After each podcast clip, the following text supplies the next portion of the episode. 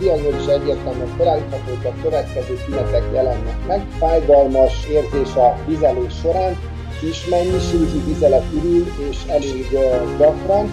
Megjelennek ezek a sürgető vizelési ingerek, és minden mellett ott van még egy alhasi fájdalom. Megjelenhet akár a makroszkópos vérvizelés, és több az esetek egyharmadában, így semmiféle vizelő Az esetek 95%-ában az E. a kórokozó, úgy találkozunk betegekkel, hogy ők a családorvostól már egy ciklofoxacisztúrán Vannak ezek a régi bevésődések, hogy fluorokinolonokat adjunk a infekcióba. Mi az elsőként választandó szer egy akut nem komplikált cisztitisben a mai ajánlás szerint? Elsődlegesen választandó szerként két hatóanyag jön szóba, az egyik az a foszfomicin, a másik pedig a nitrofurantoin. Kedves kollégák, sok szeretettel köszöntünk mindenkit az Amit nem mertél megkérdezni podcast mai adásában. Itt van velem Jancsó Zoltán és Baló András, aki a Pécsi eh, Tudományegyetem urológiai klinikáján dolgozik, vezeti az andrológiai osztályt, emellett természetesen a mindennapos urológiai esetekkel is foglalkozik, és a mai témánk az akut cisztitis kezelése, diagnosztikája, elsősorban ugye a szövődménymentes esetekről fogunk beszélni, és ennek különös apropót ad az, hogy néhány hónappal ezelőtt jelent meg a Magyar Nőorvos Társaság és a Magyar Urológus Társaság konszenzus dokumentuma ebben a témában. András, én először azt szeretném megkérdezni, hogy miért született meg ez a dokumentum, mi az oka ennek? Igazából valószínűleg ennek az lehetett az alapja, hogy magyar irányelv már egységes régóta nem született még az urológusok körében sem. Ugye mi az Európai Urológus Társaságnak a minden évben megújuló szakmai irányelveit használtuk. Ez is nagyrészt arra támaszkodik, és hogy legyen egy közös magyar nyelven íródott szakmai irányelv, amit mindenkinek, a nőgyógyászoknak, az urológusoknak, és elsősorban a családorvosoknak is követni érdemes. Valószínűleg ez lett az apropója annak, hogy végre született egy ilyen az idei év elején. András, nyugtass meg, hogy ez nem csak nőkről szól, hanem nőkről is, és adott esetben akár férfiak cisztitiszéről is nem tudtak sajnos megnyugtatni, mert ez elsősorban a nőkről fog szólni, ugye, mert ez úgy van az irányelv, hogy a, a komplikációmentes alsóhúgyúti fertőzések és a férfi nem az önmagában már a prostata miatt komplikáló tényezőt jelent az urológiai fertőzések szempontjából, tehát ez csak a nőkre, a menopauza előtti nem terhes fiatal nőkre vonatkozó irányelv, ami most így magyar nyelven megjelenhetett. Amikor podcastet tervezünk, hála Istennek, ugye mindig fölmerül az a kérdés, hogy mi az a terület, amivel vagy nagyon gyakran találkozunk, vagy nagyon speciális, mert ez az a két ügy, ami kapcsán az ember szakmai beszélgetést kezdeményez, és hát itt ugye nagyon gyakran a mérvadó, és hát valóban ugye alapvetően a női cisztitiszek problémájával szokott a háziorvos is elsősorban találkozni. Ha szeretnénk egy definíciót adni ennek a korképnek, ennek a akut, nem komplikált cisztitisnek, akkor, akkor van ennek hivatalos definíciója? Akut, nem komplikált cisztitiszt, azt úgy szoktuk meghatározni, hogy a nem terhes, menopauza előtti nőkre vonatkozik, akiknél a húgyuti rendszerben nincs semmi olyan strukturális vagy funkcionális eltérés, vagy olyan ismert kísérő betegség, ami hajlamosítana a fertőzés kialakulására, illetve fokozná a terápiának a sikertelenségét. Mondom, kísérő betegség alatt olyan állapotokat értünk, amik elsősorban az immunrendszer működésének a megváltozása. Például a cukorbetegség világ. Azért a napi gyakorlatban azt látjuk, hogy vannak nők, akik, akiknél ugye gyakrabban előfordul ez a, az állapot, hogy mik, mik ezek a hajlamosító tényezők, ezt talán érdemes sorra venni, mert akár ennek jelentősége lehet a későbbiekben a rekuráló cisztitis kialakulásának megelőzés szempontjából is. Igen, tehát ugye ezt, mint mondtam, hogy ez a nőknél ez egy nagyon gyakran előforduló betegség, tehát két nőből egy élete során legalább egyszer találkozik a betegséggel, illetve a nők negyedénél ez visszatérően, recidiválóan fordul elő. Ugye meg kell különböztetnünk ugye a nem komplikált fertőzéseknél azokat mm, az eseteket, amik ugye a menopauza előttiek, ugye amikor valakinek már gyerekkorában kialakul a hólyagkurut, vagy bizonyos vércsoport típusok is hajlamosíthatnak rá, igazából ezek lehetnek azok, akiknél úgy gyakrabban előfordulhatnak, ugye akkor a, a spermicid óvszerek használata, a gyakori szexuális partnerváltás, ez mind-mind-mind olyan rizikó tényező lehet, ami bizonyos fokban növeli a kialakulást a nőknél. Az is igaz, hogy ha jól vettem le az eddigi a tárgyban hallott előadásokból vagy megbeszélésekből, hogy még ha nincs is partnerváltás, de önmagában a szexuális aktus az egy olyan dolog, ami kifejezetten növeli a kockázatát egy ilyen korkép kialakulásának?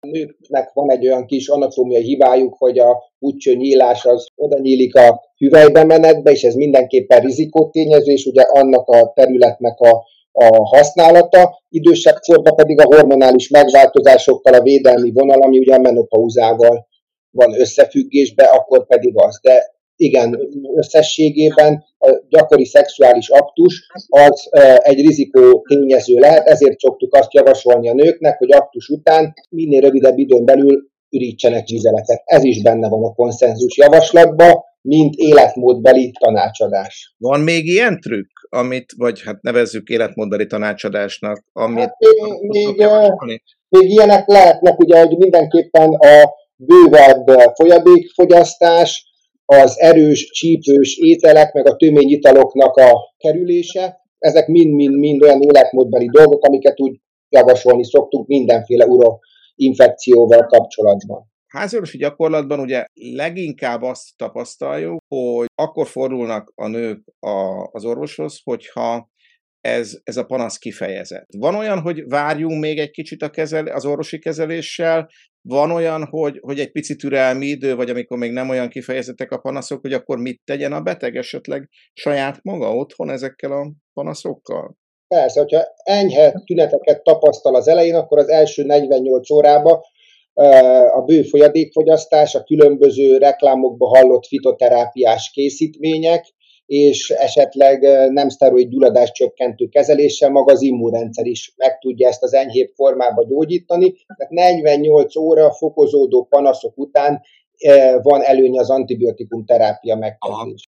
Az irányelvben ugye itt a diagnózis felállításával kapcsolatban azt olvashatjuk, hogy, hogy gyakorlatilag ez, ez egy mondhatnánk, hogy egy pofon egyszerű dolog. Külön említést tesz az ACSS kérdőívről is. A beteg akár a váróban üldögélve kitölthet. Hogy e, erről, ennek a használatáról tudnál mondani valamit? Egyrészt, hogy ti alkalmazzátok-e, mi a saját tapasztalatod ezzel kapcsolatban, mennyire hasznos? Minden betegségnek a felismerésére az urológiában kérdőívek vannak. Mindennapi gyakorlatban ezeken úgy, úgy átugrunk, pedig tényleg amíg a rendelő előtt vár az orvos, addig egy hat kérdéses kérdőívnek a kitöltése, az úgy pont működhetne is.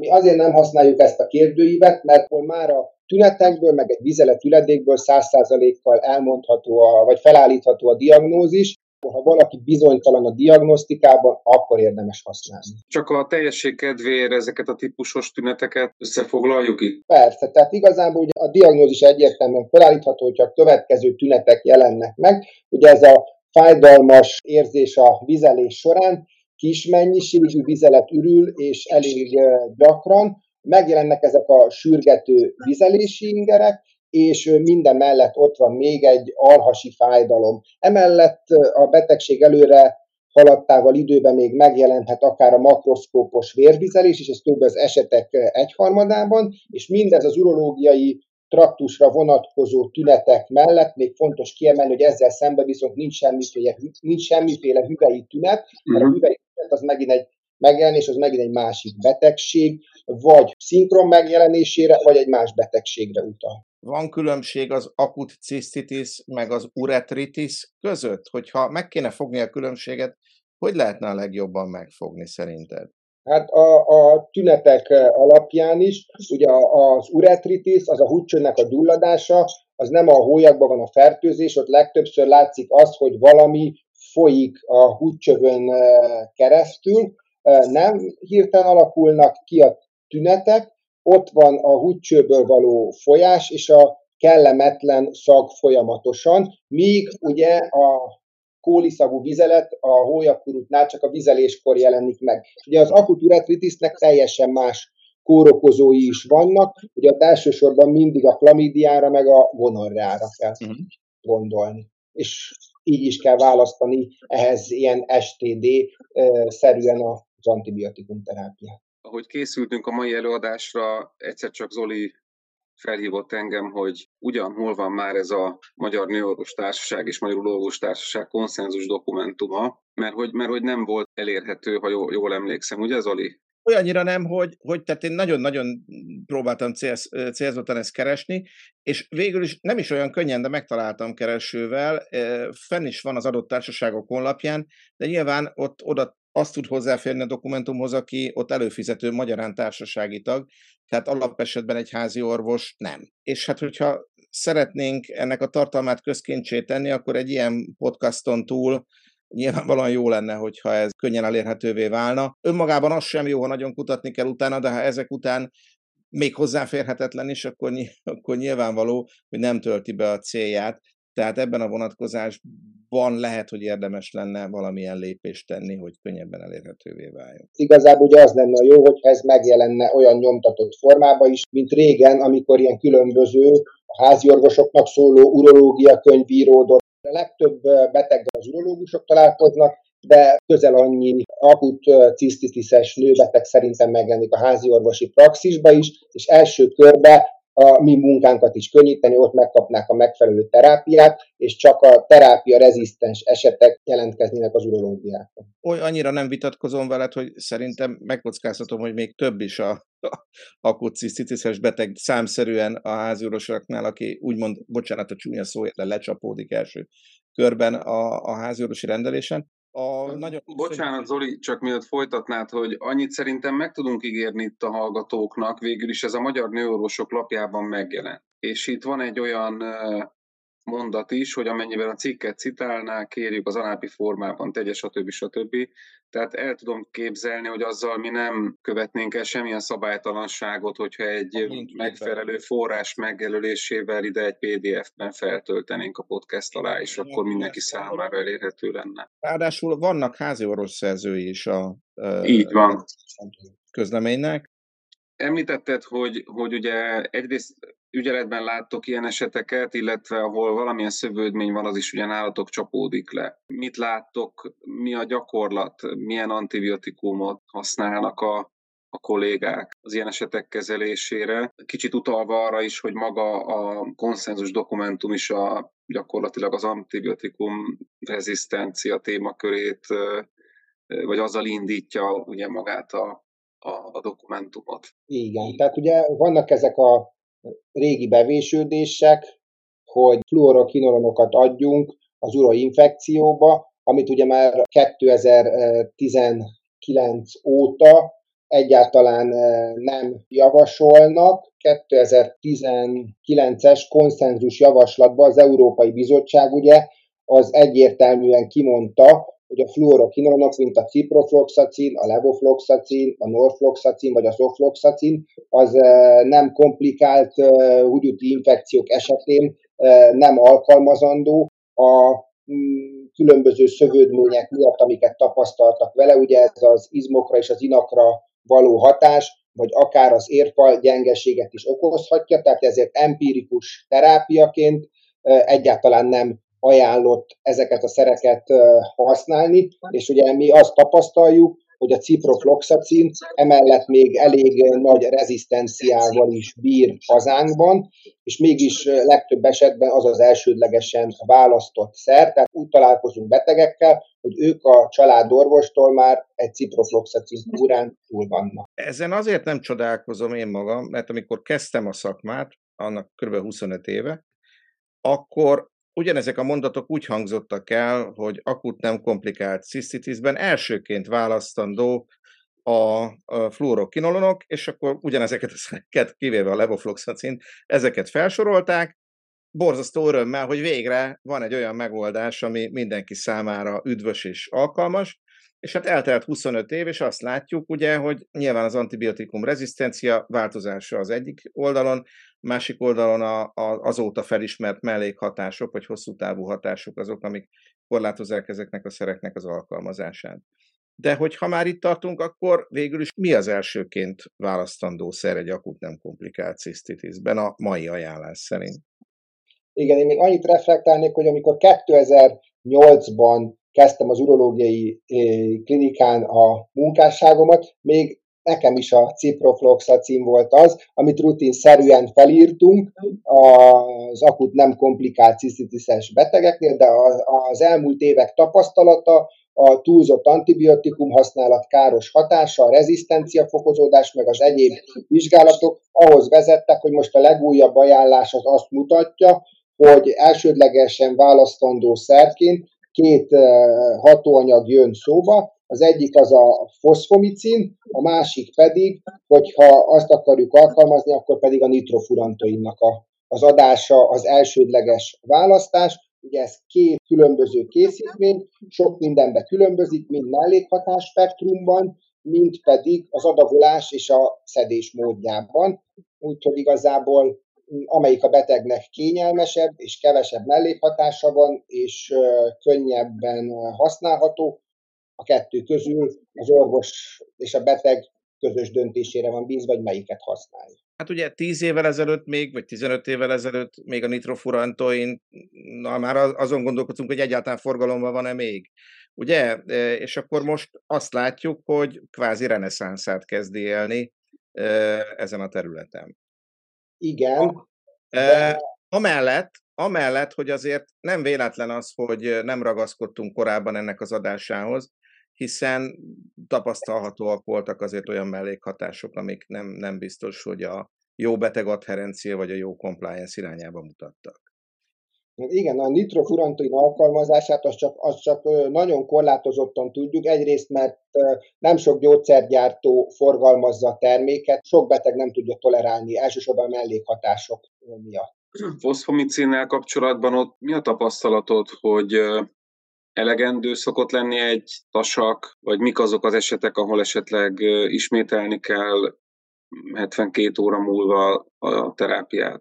Ugye igazából a foszfomicinnel kapcsolatban úgy érzem, hogy a betegek egy kicsit szkeptikusak, hogy egy port megiszok, és akkor majd el fognak múlni a, a, a tünetek rövid időn belül. Ezt körülbelül annyira hisznek benne, mint akár a fitoterápiába. De ugye ez egy hosszú ideig a vizeletből kiválasztódó hatóanyag, ha teljesen nem szűnnének meg a tünetek, akkor 72 óra múlva meg lehet ismételni, előbb nem szükséges, most ez is benne van a gyakorlatban, hogy e, másnap igyon meg még egyet, de a helyes használat az az, 72 órás különbséggel adjuk a második adagot. Persze önmagában ugye nem fog az antibiotikum egyből hatni, ezért fontos, hogy mellette a megfelelő fájdalomcsillapító kezeléssel, amivel ugye az ibuprofénnak vannak nagyon jó hatásai erre a kellemetlen tünetekre, hogy ég, csíp, kellemetlen a vizelés, az mellett meg lehet várni az antibiotikumnak a hatását, és nem kell mindjárt terápiás kudarcra gondolni,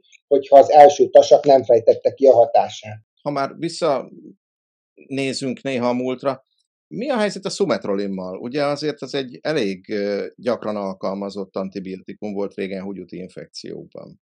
Most is ott van. Ott van az Európai Urológus Társaságnak az ajánlásába ugyanúgy az elsődleges választandó szerek között, a konszenzus javaslatban is benne van, de abban a kritériummal, hogy ott használható, ahol az E. coli-nak a rezisztenciája az alkalmazott szerrel szemben nem haladja meg a 20%-os rezisztenciát. Most a legfrissebb adatok szerint Magyarországon ez ilyen 24, és 25 körül uh-huh.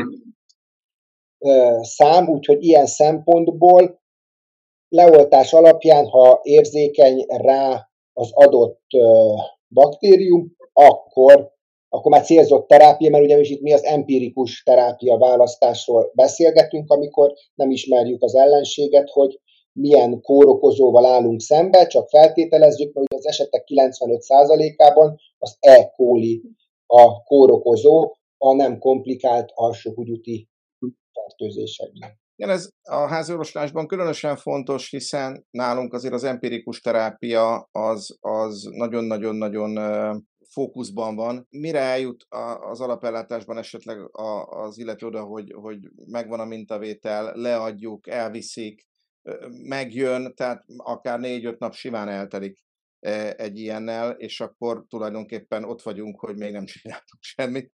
Úgyhogy valóban igen, tehát nekünk muszáj támaszkodni ezekre az adatokra, amit elmondtál.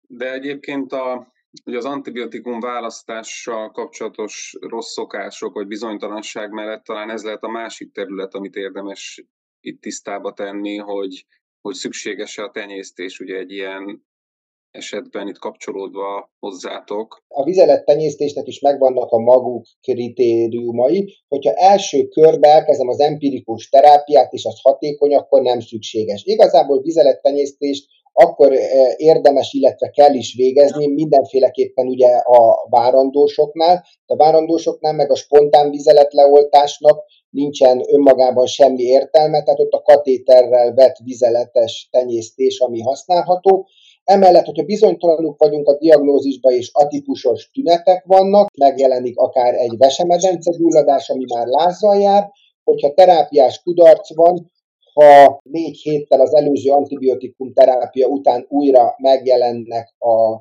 tünetek, illetve ugye a visszatérő eseteknél ott mindenféleképpen meg kell határozni azt, hogy mégis mi lehet az a baktérium, ami okozhatja itt a panaszokat, és akkor ugye kapunk eh, antibiotikum rezisztenciát is a kezelés sikeréhez. Én ezt meg szerettem volna még kérdezni, hogy mi van akkor, amikor, a, ha, már laborleletek irányába mentünk el, mi van akkor, hogyha a betegnek nincs is panasza, de mégis bakteriúriája van? Akkor mit tegyen a házi orvos? Hogyan kell elkezdeni gondolkodni ebben az esetben? Hát ez a, ugye ez a tünetmentes eh, bakterúria, betegnek nincs panasza, pozitív a, a vizeletleoltás, egymást követően kétszer is ugyanaz a baktérium jön ki a leoltásból, akkor el kell gondolkodni. Ezt mi úgy fogjuk föl, tehát a katéter melletti pozitív vizelet leoltás, ott sose lehet baktériummentesé tenni a beteget, tehát az ellen teljesen felesleges küzdeni.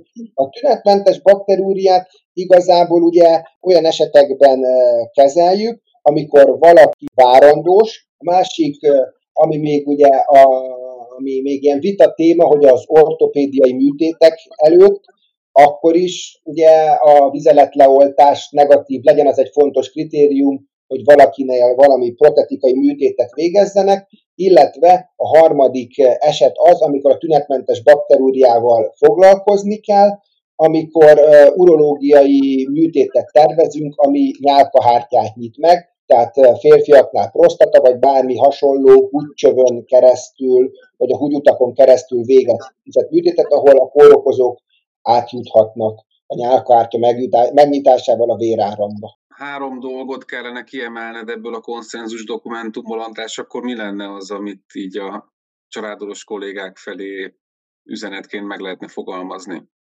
Hát a, a, a, hár, a három dolog talán az lenne az első, hogy fluorokinolonoknak a, az, az ideje lejárt, tehát igazából a foszfomicin vagy a nitrofurantón irányába, de mint kifejtettük itt a beszélgetésbe, inkább a foszfomicin az, amelyik irányba el kellene menni, ez lenne a másik. Nagyon fontos a tüneteknek a megfelelő módon való értelmezése és felismerése, és pluszként még az, hogy ugye van az antibiotikum kezelés, de hogy az életmódbeli tanácsok, azok sem maradjanak el, főleg ez a visszatérő eseteknek a megelőzésénél lehet fontos a terápia sikeréje. Akkor meg volt a három szerintem.